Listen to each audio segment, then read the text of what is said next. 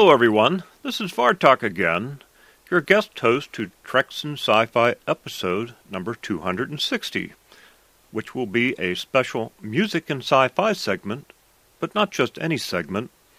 For today's segment, I'm going to talk about John Towner Williams, America's composer.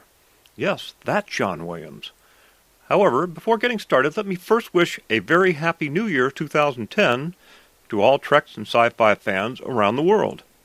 Second, lest I forget, let me thank Rico for allowing me to provide this guest podcast, since it will be a great opportunity to showcase John Williams, my very favorite composer, who is also an arranger, orchestrator, pianist, and conductor. I have been thinking of volunteering to do this guest cast ever since Rico started allowing guest hosts, but I held off until I could do justice to this man that I truly admire so much. John Williams, Jr. was born on February 8, 1932, so he is coming up on his 78th birthday shortly. And yet, here is a man whose career now spanned six decades. How many of you think you will still be performing at a level of worldwide acceptance anywhere near that long? Mostly John is known for composing some of Hollywood's most famous film scores, such as Star Wars, Superman, Home Alone, Indiana Jones, several of the Harry Potter films, and others. However, during this podcast, I'm going to attempt to cover his early years right up on through to the present. If I sneak a bit over the hour length for this podcast, then you will hopefully understand. John was born in Floral Park, New York, to Esther and John Williams Sr. I am guessing that in order to reduce confusion with John Sr., he went by Johnny Williams for quite a few years, and you can find his name listed this way for some of his work all the way up to 1968 when he composed Lost in Space. There is a good chance that music was destined to be in John's life, as his father was a jazz drummer for the Raymond Scott Quintet and at age six he set foot on a scoring stage for Rebecca of Sunnybrook Farm at 20th Century Fox, accompanying his father. In 1948, the Williams moved to Los Angeles, where John attended North Hollywood High School, where he graduated in 1950. He later attended the Los Angeles City College and UCLA. However, in 1952, John was drafted into the United States Air Force, where he conducted and arranged music for the Air Force Band as part of his duties. Three years later, in 1955, on leaving the Air Force, Williams moved to New York City and entered the famous Juilliard School, where he studied piano. During this time, he worked as a jazz pianist at New York's many studios and clubs. He also played for composer Henry Mancini, another household name composer. Williams recorded with Henry Mancini on the film's soundtracks of Peter Gunn in 1959, Days of Wine and Roses 1962, and Charade in 1963. And get this, he was known as Little Johnny Love Williams in the early 1950s and served as arranger and band leader on a series of popular albums with singer Frankie Laine. When I found out that John played the piano for Peter Gunn, I reached into the Vartok LP archives with glee and found a 1956 recording where you can hear the jazz pianist John T. Williams, as he had noted on the sleeve, playing the piano riffs early in this recording. So please enjoy this track.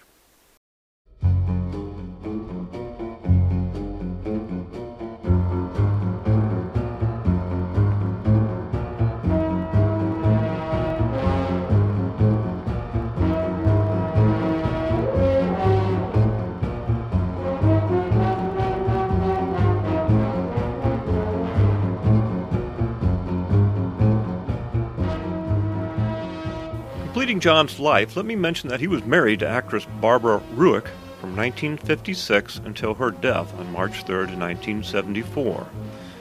They had three children together Jennifer in 1956, Mark, born in 1958, and Joseph, born in 1960.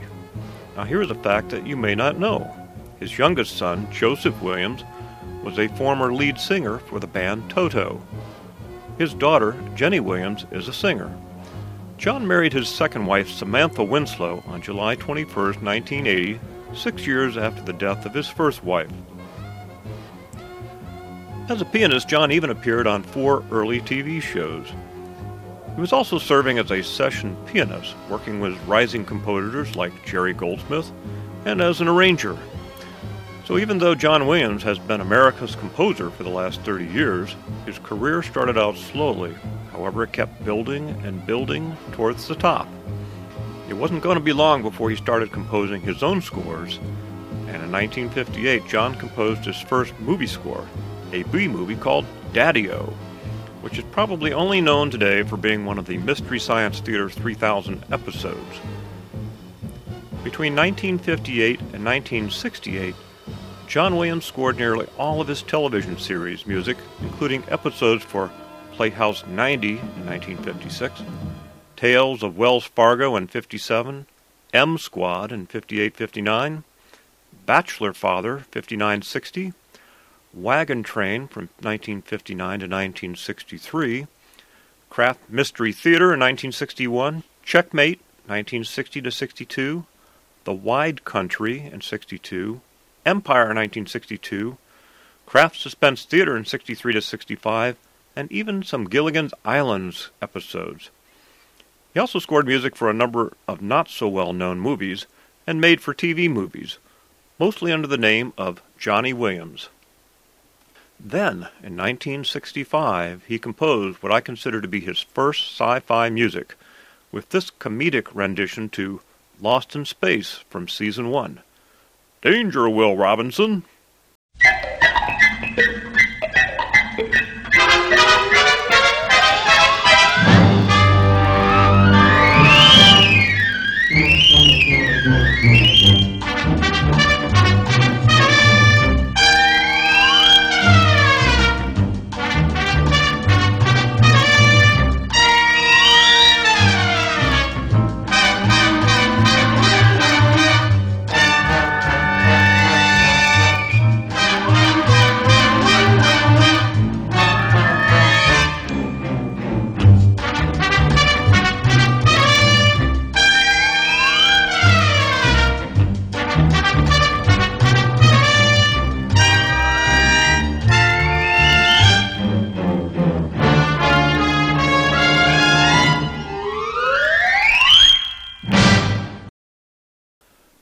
Version has been described as cartoonish by Scott Bettencourt over at Film Score Monthly, who penned a really nice six part timeline about John Williams and who was one of my principal resources for this podcast. Lost in Space, which ran for three seasons, was created and produced by Irwin Allen, the so called master of disaster, and who would return to John for music time and again in the future. Now compare this more mature Lost in Space version that John composed for Season 3. I have to admit I like the Season 3 version better.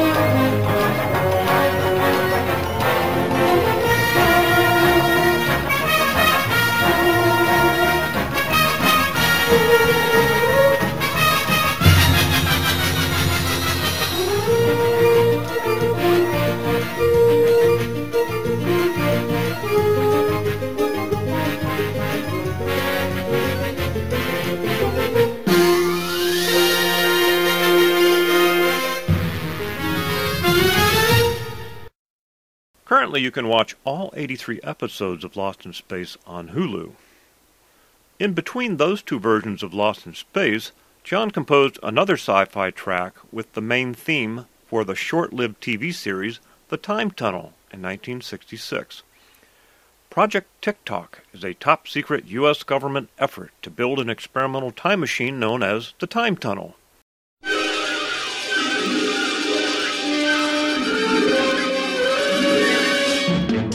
Two American scientists are lost in the swirling maze of past and future ages during the first experiments on America's greatest and most secret project, the Time Tunnel. Tony Newman and Doug Phillips now tumble helplessly toward a new fantastic adventure somewhere along the infinite corridors of time. The Time Tunnel was in some ways a forerunner to later TV series such as Quantum Leap, Stargate SG-1, and Sliders. Currently, you can see all 30 episodes of The Time Tunnel on Hulu. Irwin Allen once again topped John Williams to compose the main theme for the science fiction television program called Land of the Giants, which ran from 1968 to 1970, the fourth of Allen's science fiction TV series.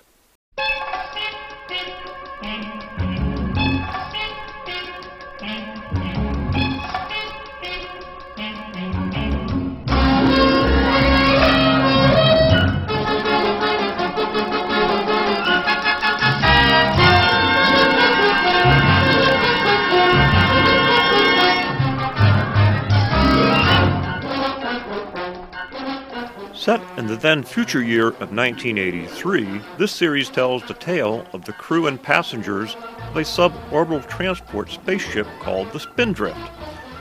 In the pilot episode, the Spindrift encounters a strange space storm and then is transported to a mysterious planet where everything is 12 times larger than its counterpart on Earth. The Spindrift crew calls the inhabitants the Giants. Given relative proportions shown on the show, giants are about 72 feet tall. Everything on their planet is built to their scale buildings, cars, animals, etc. The Spindrift crashes on this planet and becomes inoperable, of course. And currently, you can watch all 51 episodes of Land of the Giants on Hulu. By now, John Williams was recognized, but not quite on the A list for composers. The year 1968 did see his first Oscar nomination for adapting Andre and Dory Previn's songs for the 1967 film Valley of the Dolls, and in 1968 he received his first Emmy for the remake of Heidi, the infamous film that cut short the Jets Raiders football game on TV so that the movie could start on time. Even Vartok remembers that incident 40 plus years later.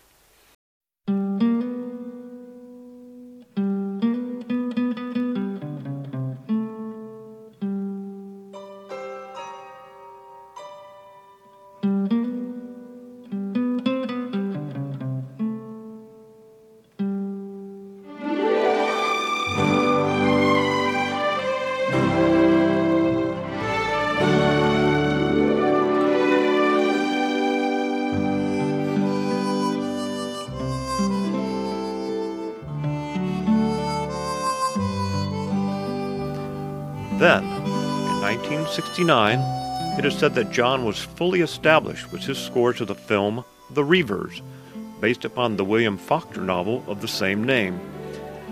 In 1969, he also scored Goodbye, Mr. Chips, and both films resulted in Oscar nominations, the first year that John would receive two nominations in the same year.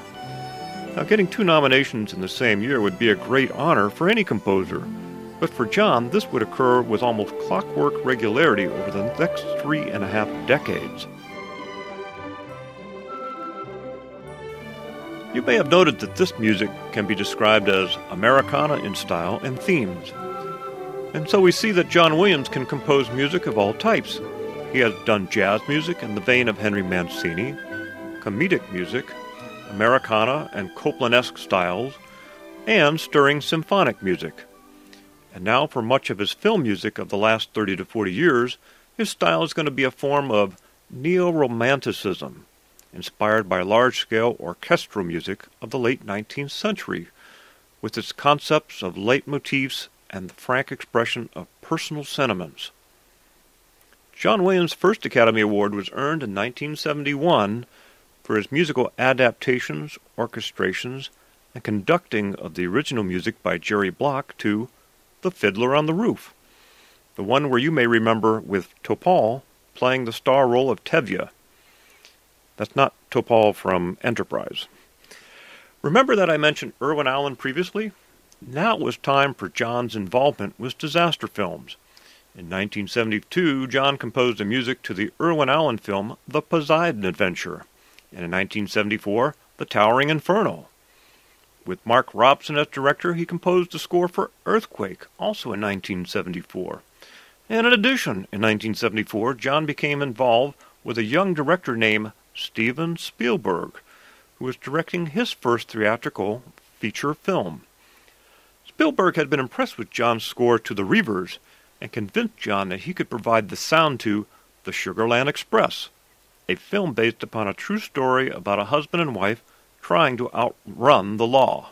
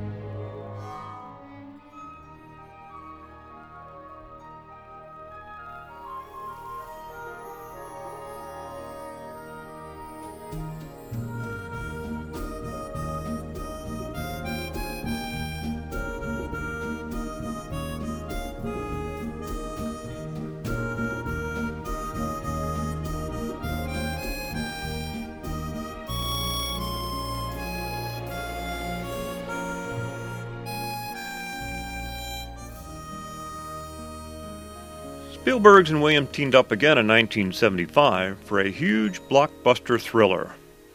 Let me see if you can guess the name of this watershed film in motion picture history, and then let's hear Treks and Sci Fi listener Ryan's comments about the music.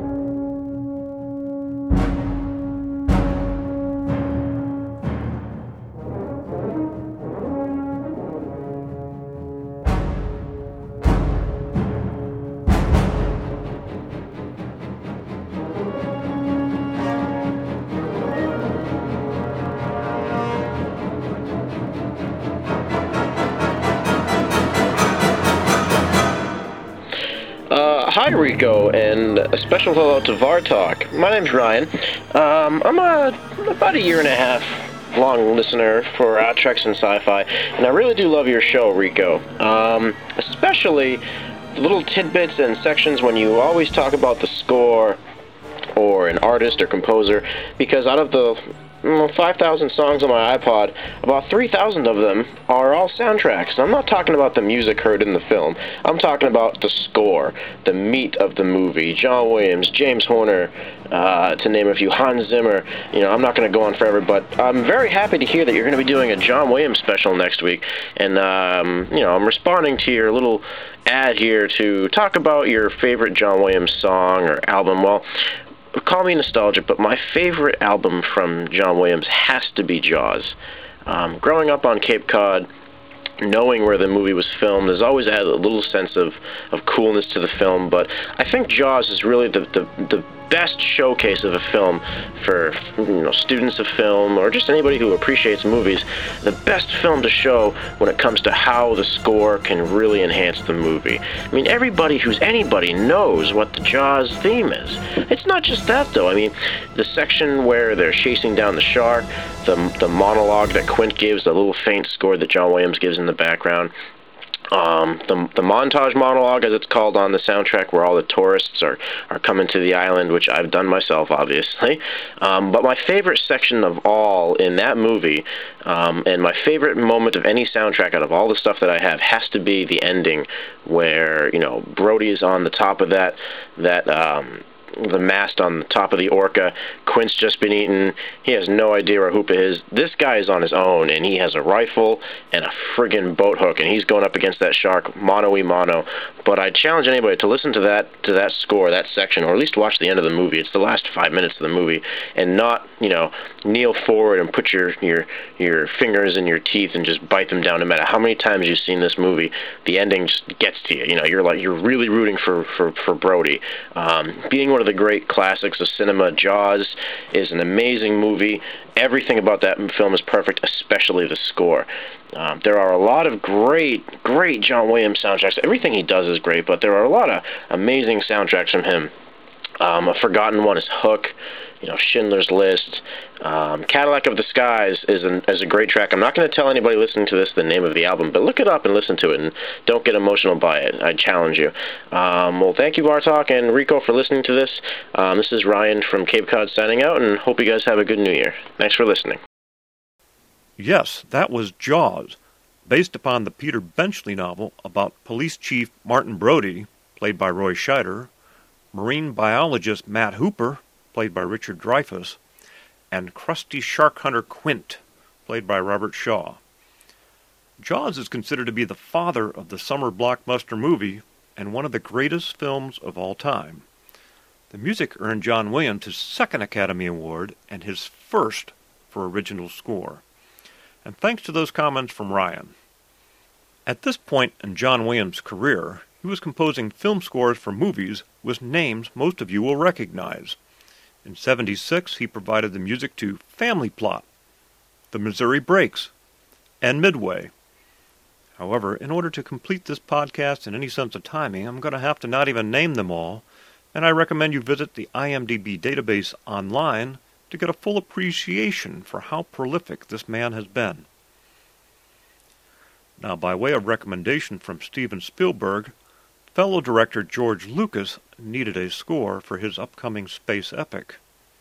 Williams complied with a grand symphonic score in the fashion of Richard Strauss and Golden Age composers Erich Korngold and Max Steiner, and the rest, they say, is history.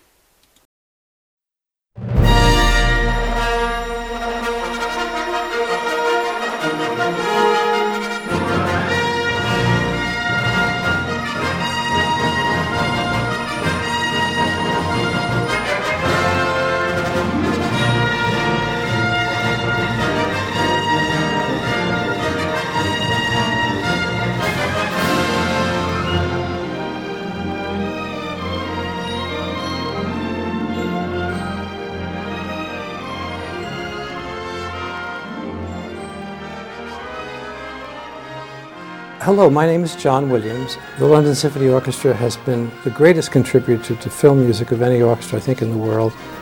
The first uh, connection that I had with the LSO was, I think, Star Wars. I think that's right. And I remember preparing the score, 20th Century Fox here in Hollywood, saying to the late music director, Lionel Newman, that I thought the score actually should have a symphony orchestra. We need to have of that proportion, and we would normally have have engaged freelance players to do that, as we would do in Hollywood typically. And I remember Lionel Newman saying to me, "Well, why not get an established, credited, uh, well-known orchestra? Why not the London Symphony? How wonderful! Could, could they possibly be available to do a thing like this?" And we rang them up, and, and it was a miraculous find to discover that there was time, there could be time in their schedule to, to, uh, to do a series of recordings like this. I think I remember the very first day recording the main title of Star Wars, the very opening notes with a great trumpet blast from Maurice Murphy, the famous trumpeter. My relationship with the LSO, which has gone on now for some years, and I hope it will continue for quite a good long time.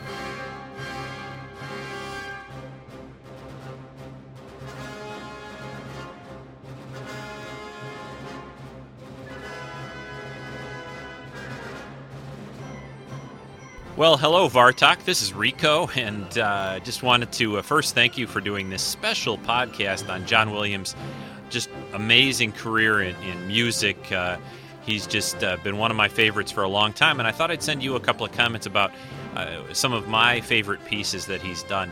I'd say probably the the biggest and the most favorite is the score he did for The Empire Strikes Back. I, I just felt that that was such a great follow up to what he had done and the amazing work on Star Wars. I especially like the Yoda's theme, the Imperial March, and the love theme, the, the Han and Leia love theme from Empire. Uh, it's just a great score and, and definitely one of my favorites. I also, of course, really enjoy his work for Raiders of the Lost Ark, which I, I covered on the podcast, uh, that film a few weeks back.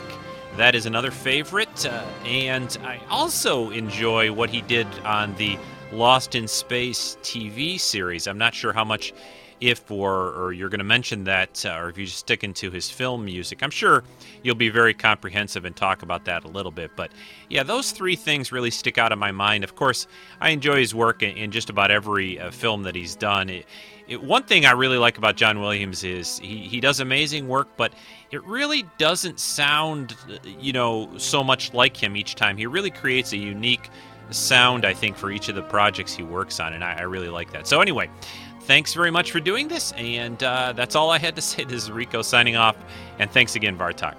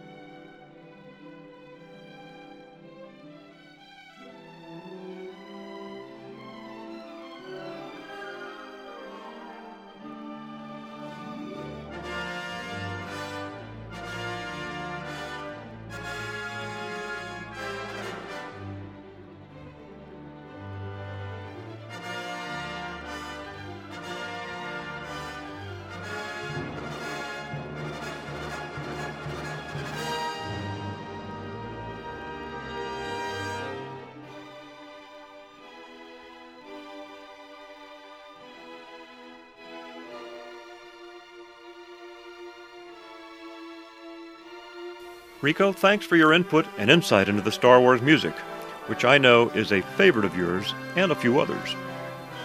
In 2005, the American Film Institute voted the Star Wars score as the greatest film score of all time. John is also on the list for number 6 for Jaws and number 14 for E.T. the Extraterrestrial. John won his third Academy Award for Star Wars. The Williams Spielberg collaboration continued in 1977 was a film about Roy Neary, played by Richard Dreyfuss, an Indiana electrical lineman whose life changes after he has an encounter with an unidentified flying object. However, the United States government is also aware of the UFOs, as is a team of international scientific researchers. Now let's listen to Rick Moyer's comments about close encounters of the third kind. Hey everybody at Treks and Sci-Fi. This is Rick Moyer, Moyer777 from the forums and the host of Take Him With You. And I wanted just to very quickly say hi to you, Vartok. Thanks for doing the special on John Williams what an amazing composer, conductor, um, just an amazing all around guy. I mean, some of the my best childhood memory music is by him. Boiling down, my favorite ever from him. I, I mean, because there's so many Star Wars and Jaws and all these things. I think probably my favorite though, and I used to play it constantly on the band room piano, and anywhere else I could get myself uh, on a keyboard uh, in fact, I even I even have it right here. I could I could play it for you. You'll know what it is. I'll never forget this.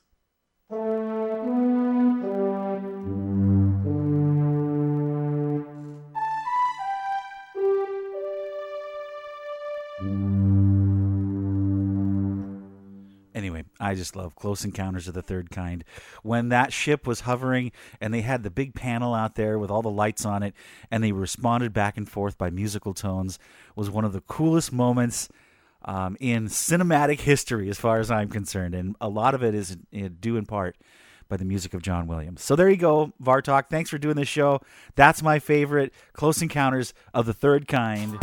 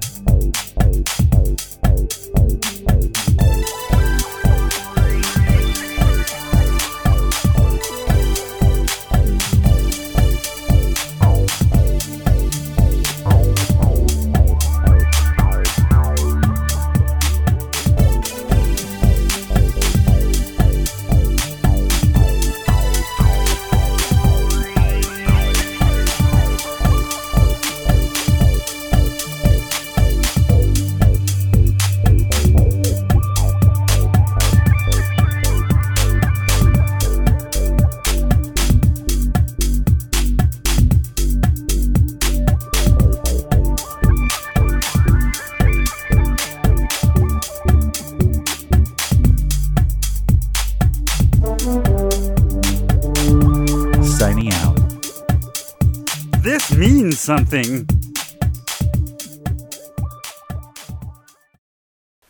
Rick, I was going to go find and record those five notes just for this podcast, but you clairvoyantly understood the importance of those five notes and provided them yourself. Thanks. It is interesting to note that if John had not won the Academy Award for Star Wars, he probably would have won it for Close Encounters. In 1978, John provided the score for Jaws 2 and then became involved with director Richard Donner in order to bring The Man of Steel to the big screen. Although the music was once again in the vein of Star Wars, it was original and exciting and deservedly one of his most popular works. Let's listen to Simon Medding's take on Superman.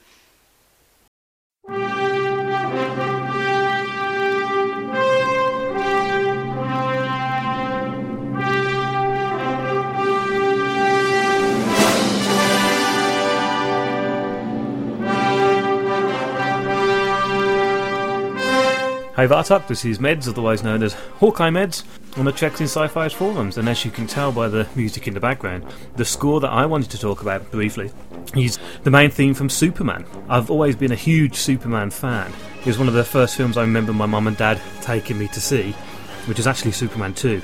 I still remember it to this day. I've actually talked about it on one of Rico's podcasts. But the, the score is just absolutely magnificent. The uh, every time I hear it, it makes me want to go and watch the film the hairs stand up on the back of my my neck. Uh, I've actually got it on my iPod at work, and I don't mind admitting that uh, when I hear it, I I think about when I was a, a, little kid and I used to wear my Superman outfit on uh, underneath my shirt, and uh, we, it was a press stud shirt. Thankfully, or my mum would have gone mad about it. Buttons I would have uh, torn up, and I always remember playing it and tearing my shirt open. And even now, every time I hear it, I go back and think of that uh, that time when I was a kid. Um, it's an awesome theme tune. It really is. It, I, I, think it's it's up there with with your Star Wars composers and also the Indiana Jones composers. But uh, I, have had a good think about it, and uh, this is the one for me. I absolutely love it, and uh, I hope you talk about uh, his uh, his work on the Superman films. Anyway, fantastic that you're doing this uh, this podcast. Can't wait to listen to it.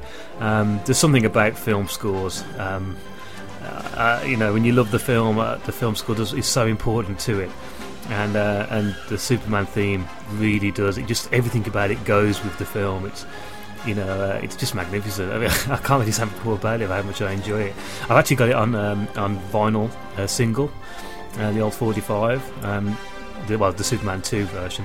Um, and uh, I've treasured it ever since I, I, remember buying it from a small record store that uh, Fortunately, doesn't exist anymore as these record stores do. Anyway, I'm waffling on, uh, so to speak. um, can't wait to listen to it. Thanks so much, Vartok. Meds out.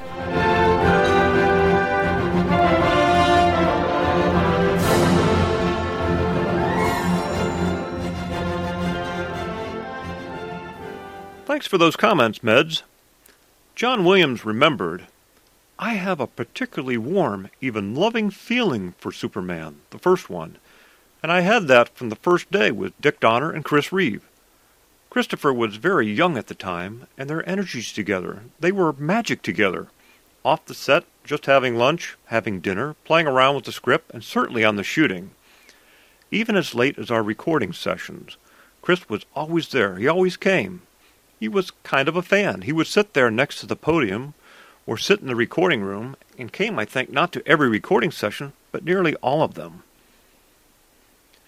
Even though John Williams composed the original music for the first Superman, his cues and themes were used for all of the subsequent Superman movies, as modified by Ken Thorne, Alexander Courage, and John Ottman.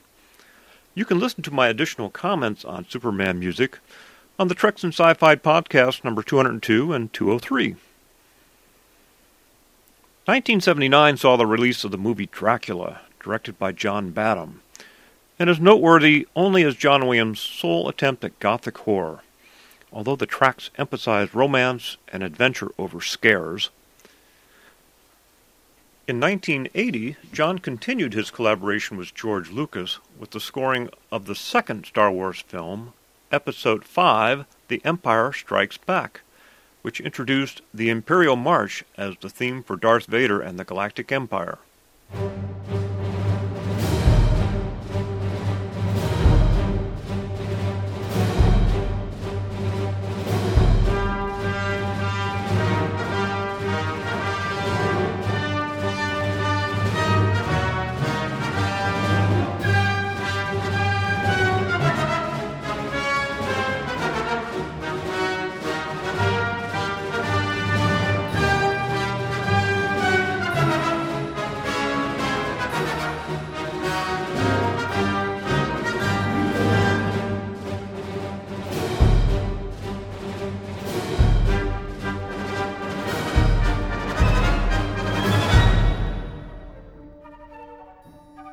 Since by now John Williams had been collaborating with both Steven Spielberg and George Lucas, was it not only natural that the three of them should collaborate at some point?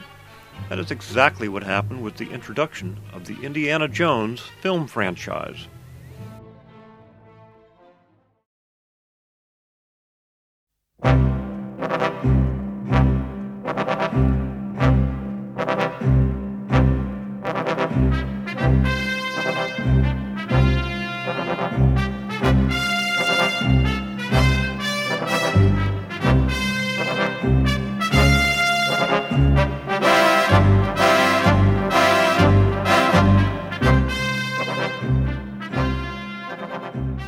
In 1981, Indiana Jones and the Raiders of the Lost Ark took to the big screen and thrilled audiences worldwide.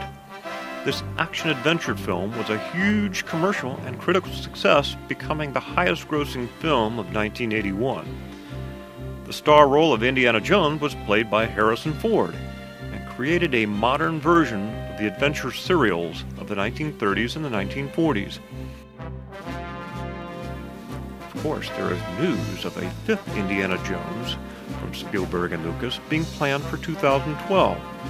And that just may have to do with finding the long lost tomb of Genghis Khan in Mongolia. And fighting Chinese communists. That's not a spoiler, is it?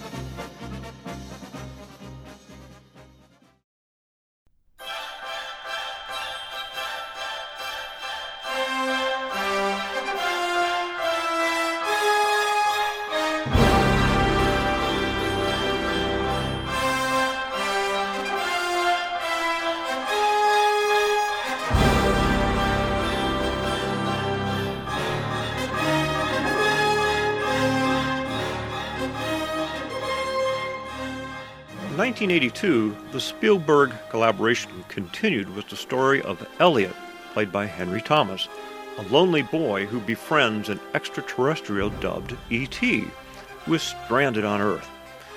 Elliott, note that his name starts and ends with E.T., and his siblings and childhood friends help E.T. to return home while trying to keep it hidden from their mother and the government. The film's final chase scene on the bicycles and farewell sequence marked a rare instance in film history in which the on screen action was re edited to conform to the composer's musical interpretation.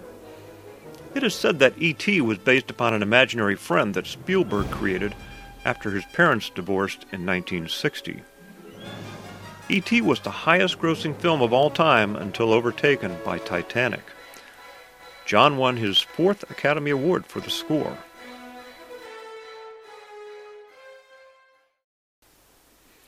John Williams provided this well known theme called The Mission for NBC Nightly News in 1985, and amazingly, 24 years later, is still featured.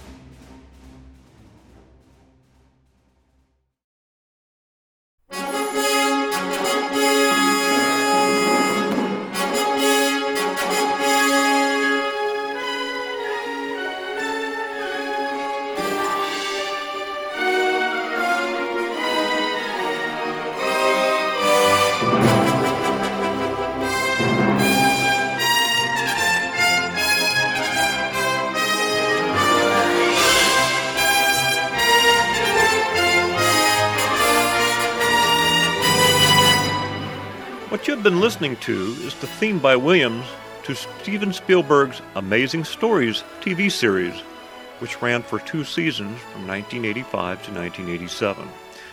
Each of the 45 episodes featured an independent story similar to The Twilight Zone. However, unlike that show, it did not have a regular host. Although the stories stretched the boundaries of the believable, Spielberg's deft touch kept them real enough. The show was named after the science fiction magazine of the same name. Fortunately, you can watch all these episodes by streaming video on Netflix.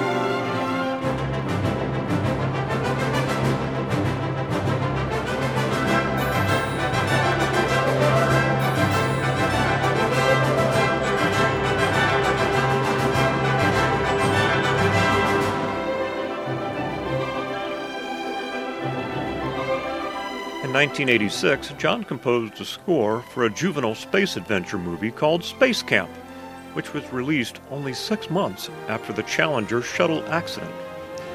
It starred Kate Capshaw, who would later become Steven Spielberg's future wife in six years. Kate played a NASA camp instructor and frustrated unassigned shuttle astronaut named Andie Bergstrom. The movie revolves around four teenagers and a 12 year old boy named Max who have gone to space camp for three weeks during summer to learn about the NASA space program and to mimic astronaut training. Max figures out how to get the real shuttle to launch with them on board, and the rest of the film covers their return to Earth.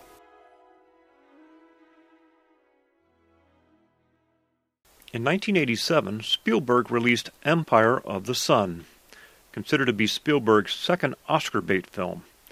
It had been a long three and a half years since his last collaboration with Williams on Temple of Doom.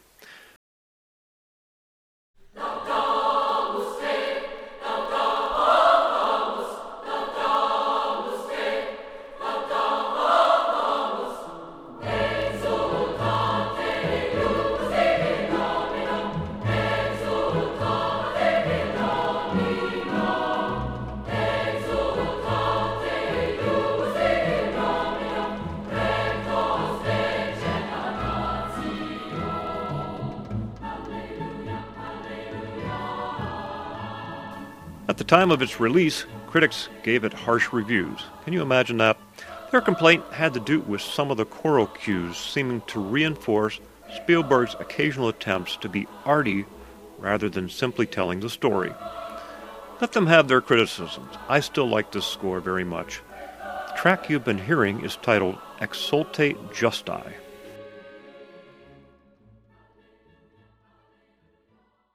Skipping past Indiana Jones and the Last Crusade in 1989, Born on the Fourth of July with director Oliver Stone in 1989, and several other films, we come to Home Alone in 1990 with director Chris Columbus.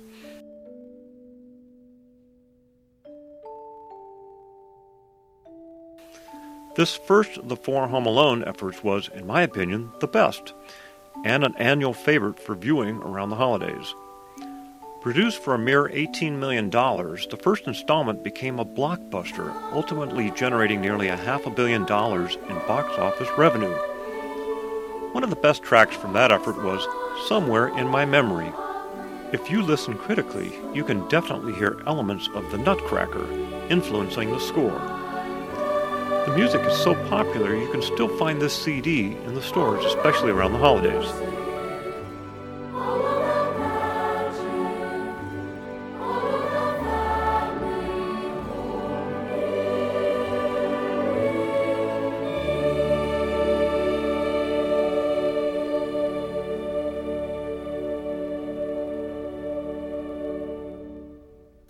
In 1991, Spielberg directed Hook, a Peter Pan sequel.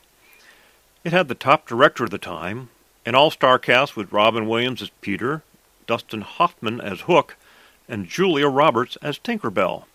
It had lavish sets and the music by America's composer, and focused on a grown up Peter who has forgotten his childhood. Now known as Peter Banning, Peter is a successful corporate lawyer with a wife and two children.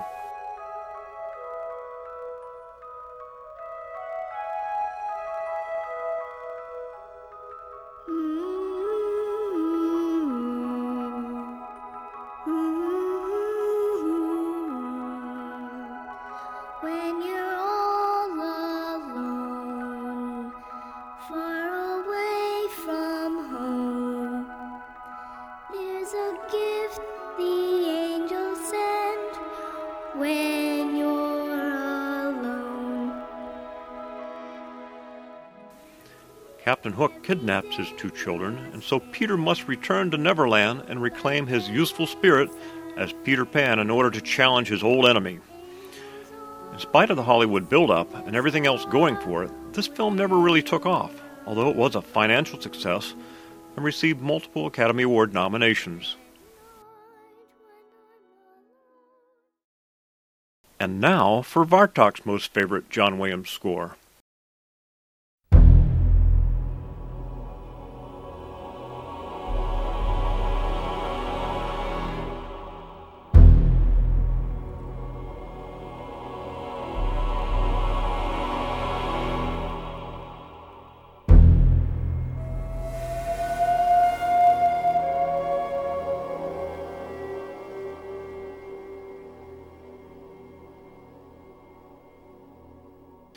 1993 was a true milestone for both Williams and Spielberg, as their two collaborations proved to be among the most notable, with Jurassic Park and Schindler's List. Jurassic Park was Spielberg's first attempt since Hook, using the Michael Crichton novel of the same name. The story once again allowed Spielberg to introduce another scary film, his first since Jaws. It featured a well rounded cast including Sam Neill, Laura Dern, Jeff Goldblum, Samuel L. Jackson, and Richard Attenborough, not to mention the fantastically realized dinosaurs by ILM using revolutionary computer generated effects. I remember how John Williams' music totally elicited in me a human emotion, and I just had to listen to it daily for a week, including asking others to listen to it as well.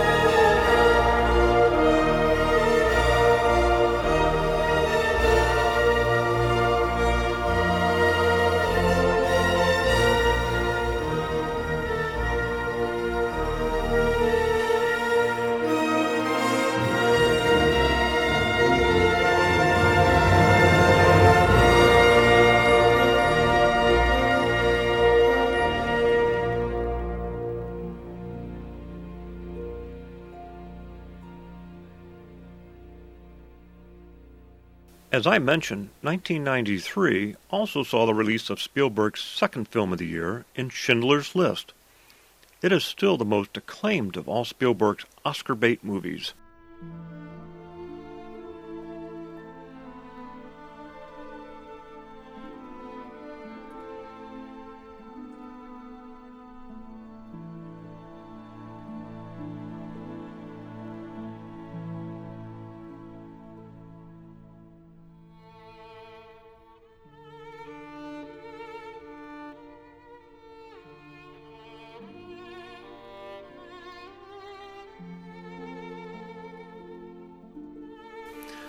Scott Bettencourt at Film Score Monthly notes As a three hour black and white docudrama about the Holocaust, it's almost critically unimpeachable.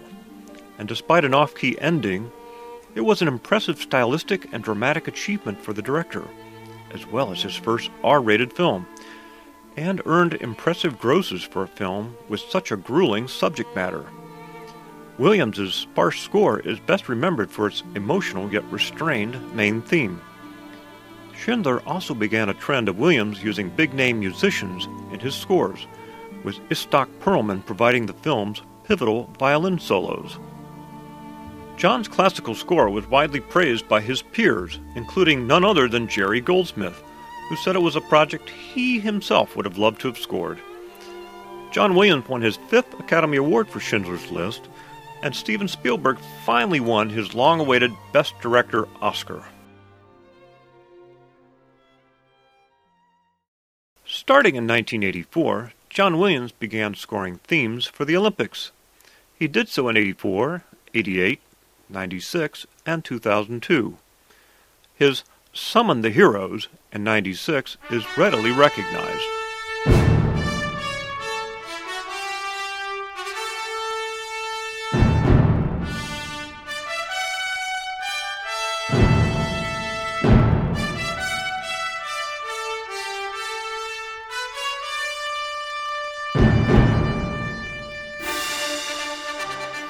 Can't watch the Olympics anymore without John's music being featured. See if it doesn't happen again here shortly with the 2010 Winter Olympics. His music so fully represents all that is best in the human spirit, starting out slowly and alone, but building and building to a jubilant ending. You just can't help but feel uplifted by all of those brass instruments. I am skipping over both of the films Sabrina and Nixon for 1995, Sleepers in 96, Rosewood in 1997, and Jurassic Park The Lost World in 1997, until we come to Seven Years in Tibet, released in 1997.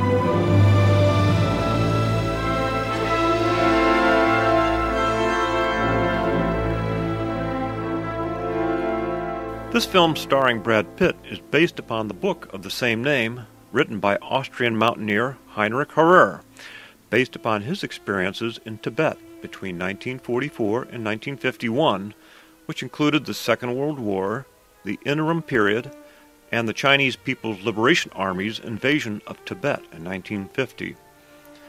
The film plot is interwoven with the story of the young Dalai Lama who grows from an eight year old boy into the spiritual leader of the Tibetans. In this film, John Williams once again featured a star musician was Yo Yo Ma providing cello solos in this restrained score.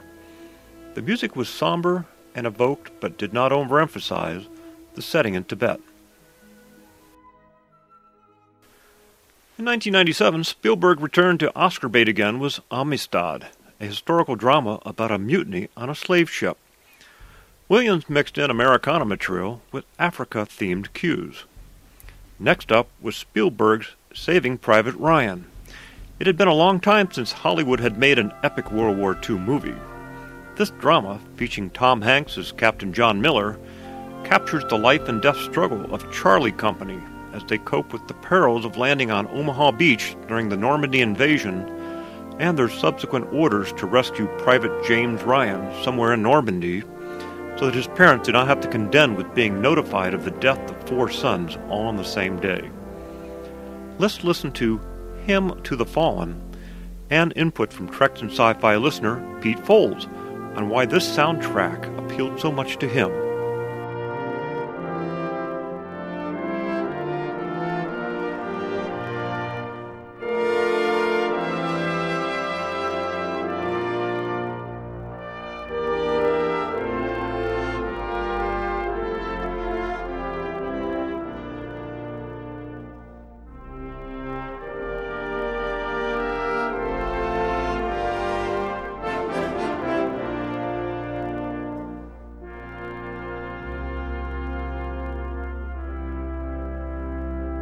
Vartok, and hello, Rico, and the Treks and Sci Fi community. This is Pete from Philadelphia, also known as Brompton Boy on the forums. I wanted to stop being a podcast lurker and uh, finally get around and send in an audio contribution to the show. So I thought Vartok's cast would be the perfect venue uh, for me to start. John Williams, ah, so many to choose from, so many songs and scores to choose from. Where do I start? Uh, how do I make a call like that?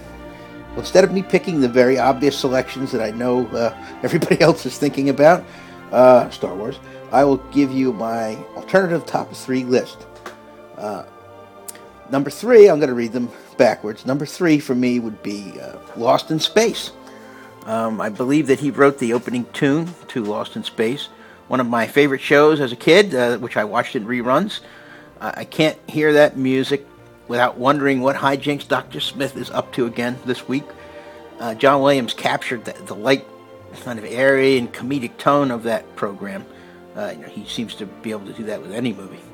Number two for me would be Jaws. I was a young boy when this was released, and that movie made a big splash in pop culture. Sorry about that. I had to say that. Uh, that foreboding music that, uh, that always heralds the arrival of the shark uh, has really become an icon in pop culture. Uh, one of my favorite parodies of that is, uh, if you'll recall, the Rodney Dangerfield movie Caddyshack, where uh, there's a Babe Ruth bar floating in the water of the pool as all the caddies are swimming. Now, imitation is the highest form of flattery. My number one pick will be Saving Private Ryan. This one never fails to move me. Uh, the score has a real noble and quiet dignity about it. Uh, although from the flashback scenes to the actual storming of the beaches in Normandy, it's a very, uh, very beautiful music. Uh, as I said, you know, he seems to have the gift to be able to create perfect musical match for any script that he turns his hand to. Well, that's all for me. Signing off from Philadelphia. I'll see you all in the forums. And remember, there is no sanctuary. Thanks for your comments, Pete. I also have to concur with the spiritual beauty and emotions that this music elicits. By the way, Spielberg won his second Best Director Oscar for Saving Private Ryan. In 1999, George Lucas returned to Star Wars with the prequel trilogy after an unbearable 16 year hiatus to tell us the story about how young Anakin became the evil Darth Vader. Let's hear William talk about that experience. It makes me enormously fortunate to be working with George to, to have the opportunity that this particular genre of film offers. It's almost unique, really, in, in, the, in contemporary. I mean, there are other examples, I suppose. Uh, Evita would be another kind of example where this is basically an opera, but but I've been I've been uh, uniquely, I think, uniquely fortunate in having the opportunity to do these films and to, as I've said before, sort of continue to accompany George on this great uh, journey that he's on, which which seems seems now to be a, a, a life's work journey with George Lucas. George, over the years, I think, has kept in touch uh, pretty comfortably. I mean, I Phantom Menace would be an example of, of, of talking about the process he probably rang me a year ago to tell me that that the time was coming, that his script was was going to be ready, and that he was about ready to shoot the film, and that the music would be needed by such and such a time in the calendar. And then I would get another phone call two or three months later, and he would fix a spotting date where we go in in a dark room and talk about where the music is going to go and what it should do, etc. Um, so that I, have been sort of on, on alert from George that, that he wished me to do this perhaps a year before I did it. The working process is really, um, again, the kind of classic setup where we run a film that's either empty, that doesn't have any music, or he may have a temporary music track of some classical music or some other film scores, or maybe even some music of mine, put in behind the, music, the film to give some kind of impression of what's wanted and we have a discussion where we'll play the music here, we won't play it there, and George will uh, say things like it ought to be, it ought to get quicker here, or softer, or the, you know, do, make some gesture here, and then discuss the sort of general contours and choreography the, for the music, and then I go off to my my studio here at Amblin and down in Los Angeles, some miles away from where George is, and write the score, and that's been the the way we've worked. A lot of times you will you'll get more from a piece than you expected you're going to get. There's, there's more than the sum of the parts there, or sometimes less. And, and that's, a, that's the magical part of it. It's an acoustic phenomenon that when you pile all the sounds up with the orchestra, you finally find it in the scene where we've got more than we thought we were going to have here. And we may, then, we, we, we may then have to make some adjustments in other sound effects, for example, that the film is also replete with, full of. Um, it's a good collaboration and a good. Uh, George is George, like his contemporaries, also is technically good. I mean, he owns a studio. He's got recording equipment. He's got a music recording stage. I mean, he's not just a guy that's behind a camera and doesn't think about all of the mechanique of what, what goes into making a film. He's, he's plugged into all of this. Few composers have ever scored an entire series of this magnitude. All told, the combined scores for all six Star Wars films exceeds 14 hours for a full orchestra to perform in its entirety. The most famous themes he created for the space-based saga include the Emperor's theme, the Imperial March, Across the Stars, Duel of the Fates, A Hero Falls, the Force theme, Rebel Fanfare, Luke's theme, and of course Princess Leia's theme.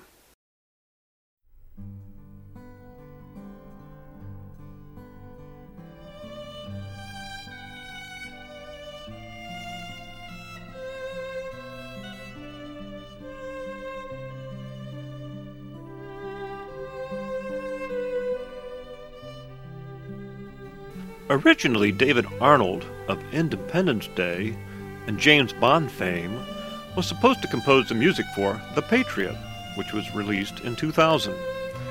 However, David had a falling out with Roland Emmerich, and the baton literally fell to John Williams.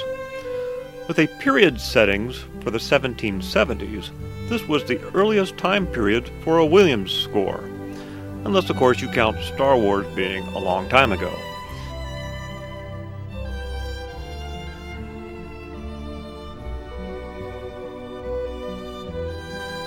The film stars Mel Gibson as Benjamin Martin, a South Carolinian veteran of the French and Indian Wars, and a widower raising his seven children. Gabriel, his eldest son, played by Heath Ledger, is anxious to join the Revolutionary War and fight the British. Knowing the horrors of war, Benjamin tries to avoid getting involved, but must ultimately fight to save his sons. Also, for Star Trek fans, Rene Auberjonois i.e., Odo, played Reverend Oliver in this film.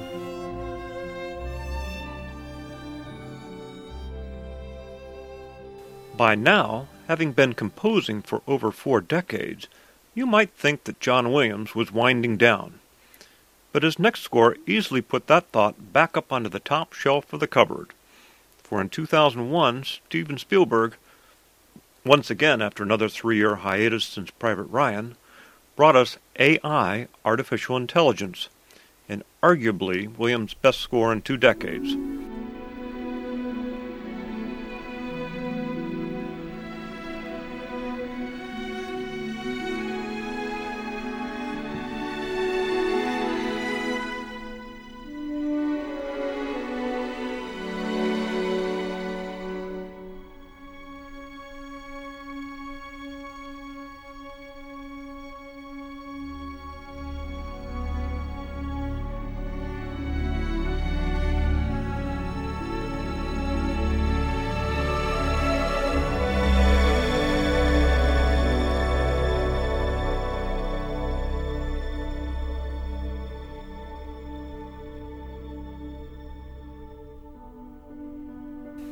While you would have no doubt that this is the work of John Williams based upon its sound, he also ventured into techno and an expert infusion of minimalism, where his work is stripped down to its most fundamental features.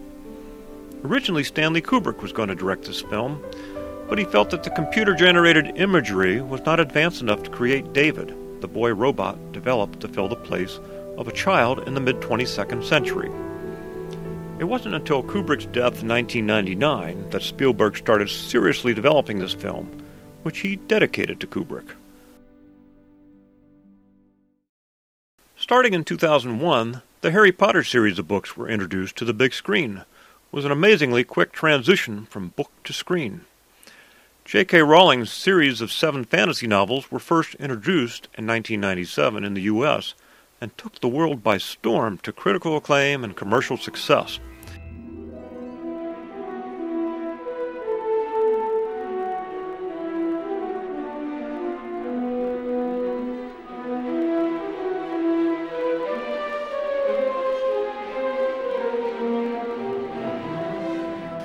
The first novel was renamed from Harry Potter and the Philosopher's Stone to Harry Potter and the Sorcerer's Stone in the U.S. in 1998 which Rowling now regrets. So far, six of the seven novels have been made into film box office smash hits, with the seventh novel due to be split into two movies. John Williams seemed to be the obvious choice for the start of a new film franchise, and he did score the first three installments. The second film, Harry Potter and the Chamber of Secrets, went into production immediately after the release of the first film and was released in 2002, which did not allow John Williams sufficient time to score it completely. So he provided a large portion of thematic material and individual cues, with William Ross adapting the rest. By contract, John Williams was also on board to score the third book with Harry Potter and the Prisoner of Azkaban. Although John did not score installments 4 through 6, his Hedwig's theme has been used, and fans now associate his music for all of the Harry Potter movies, like they do for Star Wars, Jaws, Superman, and the Indiana Jones series. And there is a chance that John may return for the final novel for Harry Potter and the Deathly Hallows.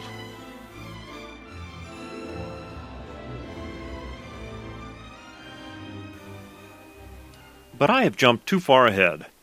Let's momentarily return back to 2002 when John was asked to score the music to the film Star Wars Episode II Attack of the Clones and Minority Report was Tom Cruise. His third score for 2002 was Catch Me If You Can, featuring Leonardo DiCaprio as a 1960s con man named Frank Abagnale Jr., and Tom Hanks as FBI agent Carl Hanratty, who is trying to catch Frank.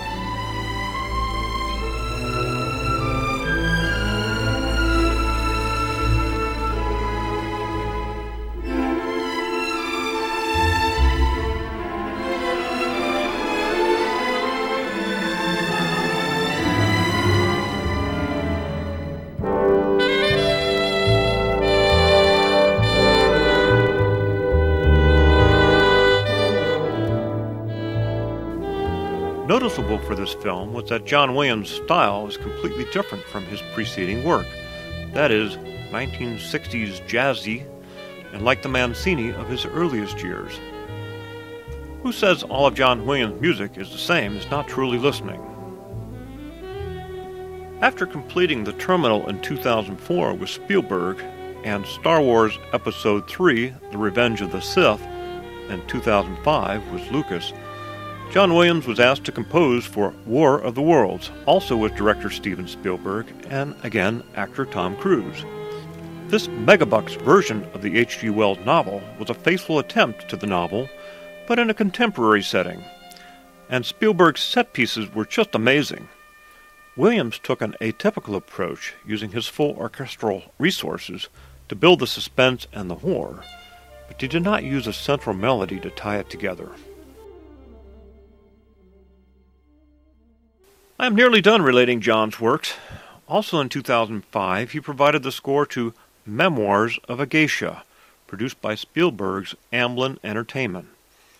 Once again, Williams was reunited with cellist Yo-Yo Ma and violinist Itzhak Perlman, providing, quote, some of the most gorgeous work of his later career, effectively mixing Eastern and Western musical elements and dominated by a luscious main theme that may be Williams's most memorable theme of the last two decades. Unquote. You are now listening to The Chairman's Waltz.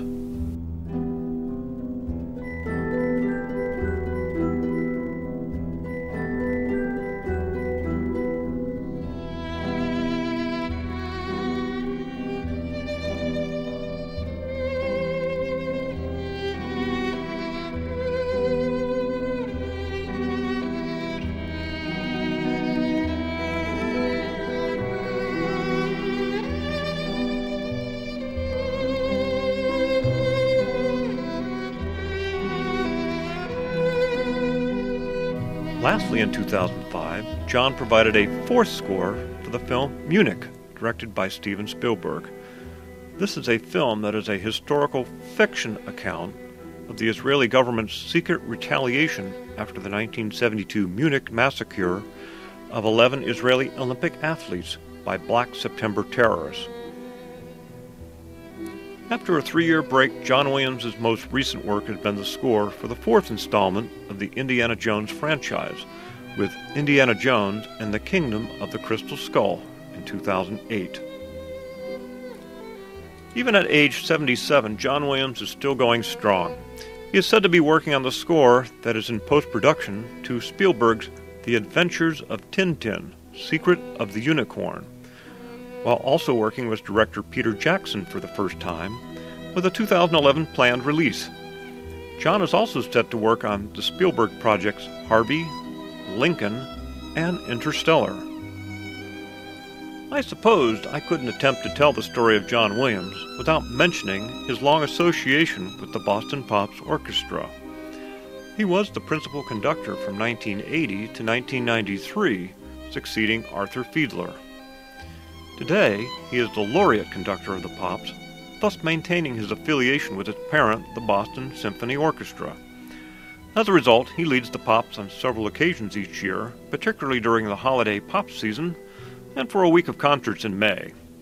He conducts an annual film night at both Boston Symphony Hall and at Tanglewood, where he frequently enlists the Tanglewood Festival Chorus to provide choral accompaniment to his films, such as Saving Private Ryan. John Williams has also written many concert pieces not associated with television and films, but we just don't have time to start down that road. To summarize how well the works of John Williams has been accepted, let me list them. John has won a total of five Academy Awards, or Oscars, out of 45 nominations. He's won four Golden Globe Awards out of 21 nominations. He's also received three Emmys, seven BAFTAs, and has received 20 Grammy Awards out of 59 nominations. In 2004, he received a Kennedy Center Award, and in 2003, the International Olympic Committee awarded John Williams its highest individual honor, the Olympic Order.